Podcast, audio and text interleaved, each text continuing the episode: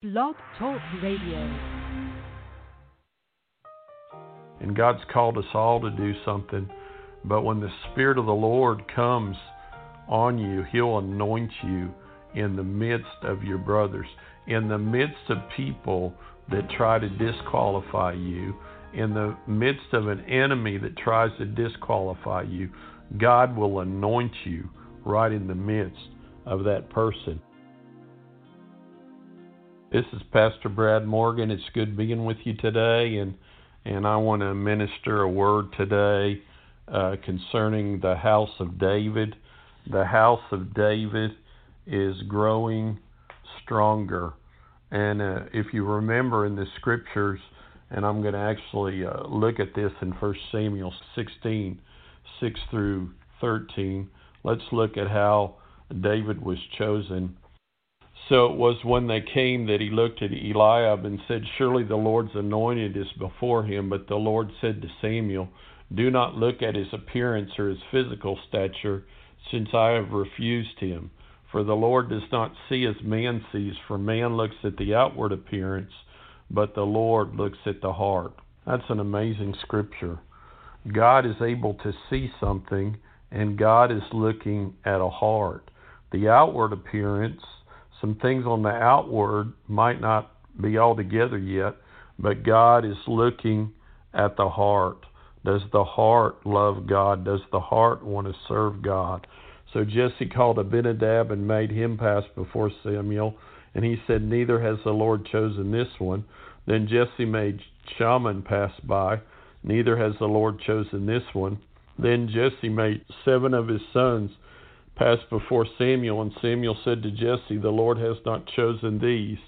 And Samuel said to Jesse, Are all the young men here? Then he said, There remains yet the youngest, and there he is keeping the sheep. And Samuel said to Jesse, Send and bring him, for we will not sit down till he comes here. Now David was actually the the eighth son, and we see something in David. David was being faithful. David was serving. David was 17 years old, and logically, there's no way that he would be in the picking process because, like I said, he is the eighth son, and usually the, the king would be the first son, maybe the second son. But God is doing something new. So he sent and brought him in. Now he was ruddy with bright eyes and good looking, and the Lord said, Arise, anoint him, for this is the one. Now, both Saul and David were handsome, handsome in physical appearance, but David had a heart that wanted to please God. Now he had flaws. He had flaws with with raising of his kids. He had flaws with too many women, but yet God said that he was a man after his own heart. So even after he selected even after he's picked, uh, eighth one, the the son of a new beginning, he goes back to doing what he did before, and that was taking care of the sheep. So he said in verse 12, Arise, anoint him, for this is the one. Then Samuel took the horn of oil and anointed him in the midst of his brothers. That's amazing verse. He anointed him in the midst of his brothers. And you might be listening to me today, and there might be some brothers, there might be some people, not just physical brothers, but people that act like your friend, but they're they're not really your friend. They're not really for you. In fact, they might even be talking about you.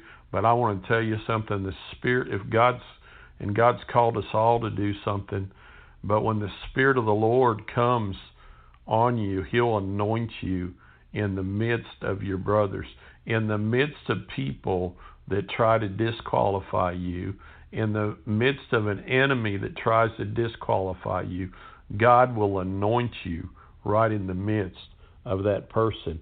2 Samuel 3 1 says, Now there was a long war between the house of Saul and the house of David, but David grew stronger and stronger, and the house of Saul grew weaker and weaker. See, David loved the presence of the God. David was a worshiper.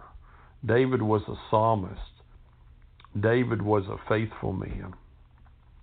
and he faithfully served Saul. And even after Saul tried to kill him, and David had opportunity to kill him, but David said, "I'm not going to, I'm not going to raise up my hand against God's anointed." So David learned how to wait on God, to wait on God for the right season. Now Leviticus 25:10 says, "And you shall consecrate the fiftieth year, and proclaim liberty throughout all the land to all its inhabitants. It shall be a jubilee for you, and each of you shall return to his possession, and each of you shall return to his family." And so God is wanting to establish order in this season and God is wanting to to pay back. God is wanting to do divine paybacks. God is wanting to do reparations. I know there's people that are looking to other people for reparations, but really God is the one that can do reparations. If you'll learn learn to look to God and learn to trust him, he can vindicate you. He'll vindicate you openly. He says, "Each of you shall return to his possession." And in the in the New Testaments, we actually have an inheritance. Each of you shall return to his calling. Each of you shall return to what God has for him, and each of you shall return to his family. And uh, really, I don't think this is just this is does have to do with an earthly family, but we'll be able to receive the love of Father God. That is so critical because sometimes we, we weren't able to receive that. Our fathers didn't know how to love us, didn't know how to affirm us. But if your father's not known how to love you or affirm you, God will love you, God will affirm you. Malachi 3 8 through 12 says, Will a man rob God? Yet you have robbed me. But you say, In what way have we robbed you? In tithes and offerings. You are cursed with a curse, for you are, have robbed me, even this whole nation. Bring all the tithes into the storehouse, that there may be food in my house, and try me now in this, says the Lord of hosts, if I will not open to you the windows of heaven and pour out of you such blessing that there will not be room enough to receive it. I had a dream uh, last night, and in that dream, I was in a meeting, and this scripture came up about bringing the tithes into the storehouse. And the question was asked, uh, Who do you think the tithe belongs to? Well, I always teach people that Jesus is the high priest of our tithe and offerings. But I tend to lean towards believing that the tithe belongs to the local church. But we're not just to bring the tithe, but we're to also bring offerings. And he says if we do that and mix it with faith, he said he'll open for us the windows of heaven. God wants to open heaven over our lives. God wants to give us revelation of things, understanding of things that we haven't had understanding of. Sometimes we've had a false image. We've had a false image. Our identity maybe our identities have been in our race, but really our identity is not to be in our race, but our identity is to be in the Lord. In the book of John, it says, But to all who received him, he gave the power to become the children of God. See, when we receive Christ, we become a son. We become a son of God. We have a relationship. Our identity is in Christ. And it's interesting, Jesus, the first thing the Father said to him was, You are my beloved Son, in whom I am well pleased. So it wasn't based on his performance, it was based in his identity as a son. That Jesus said, I'm well pleased. He said he'd pour out on us such blessing that there will not be room enough to receive it. So the blessing of the Lord will cause us to have to grow. And he says, I will rebuke the devourer for your sake, so that he will not destroy the fruit of your ground, nor shall the vine fail to bear fruit for you in the field, says the Lord of hosts. and all nations will call you blessed, for you will be a delightful land, says the Lord of hosts. People will notice that you're blessed. People will notice that you're favored. As you're faithful to bring the tithes and the offering, not just doing it one time. You know, people people say, "Well, I brought an offering. I gave an offering of a hundred dollars," but see, if you didn't give a tithe, see, you have to give a tithe before there can be an offering. If you don't give ten percent, and people say, "Well, should I give ten percent of the gross or ten percent of the net?" Well, I always tell people that people that think they should give 10% of the net, that's because they want to give less. And we shouldn't want to give less, we should want to give more. So he says he's opened heaven, and all nations will call you blessed. For you will be a delightful land, says the Lord of hosts. That word blessed means prosperous, successful, straight, right, contented. Psalms 92 10 through 11 says, But my horn you have exalted like a wild ox. I have been anointed with fresh oil. And that's the thing that's going to put us over is the anointing of the Spirit of God. Is the Spirit of God coming upon our lives? My eyes also has seen my desire on my enemies. My ears hear my desire on the wicked who rise up against me. So that anointing is going to cause our eyes to see the, the enemy defeated. It's going to cause our ears to hear things that we can do to cause the enemy to be defeated.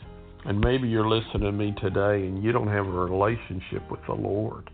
And so, really, the first thing you need to do is you need to open up your heart to the Lord and you need to, to tell Him that you want Him in your life, that you want Jesus into your life, that you want Jesus to come into your life and change you and make you into the person that He wants you to be. And you can just pray an honest prayer from your heart, and He'll hear you, and Christ will come in. And when Christ comes in, your spirit will become alive, and you'll be a new creature created in Christ Jesus. Well, this is Pastor Brad Morgan. It was good being with you today. I hope you enjoyed the message. I would like to encourage you to visit our website at newlifebeginningschurch.com. That's newlifebeginningschurch.com.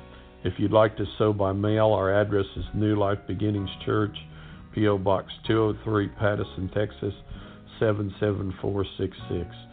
If you do not have a church home, I want to invite you to come visit ours.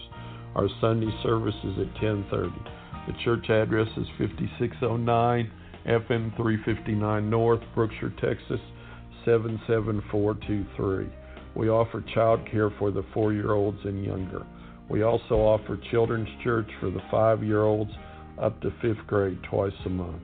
On Wednesday nights, we reach out to the kids in the Brookshire Pattison area. We have service and classes that start at 7 p.m. If you have prayer requests or would like to speak with us, our church phone number is 281 802 8094. You can contact me by email at bmorgan542 at gmail.com. That's bmorgan542 at gmail.com. We invite you to subscribe to our podcast. The best is yet to come wherever you get your podcast. This program is sponsored by New Life Beginnings Church. And again, this is Pastor Brad Morgan. And I would like to remind you the best is yet to come. We love you and thanks for listening.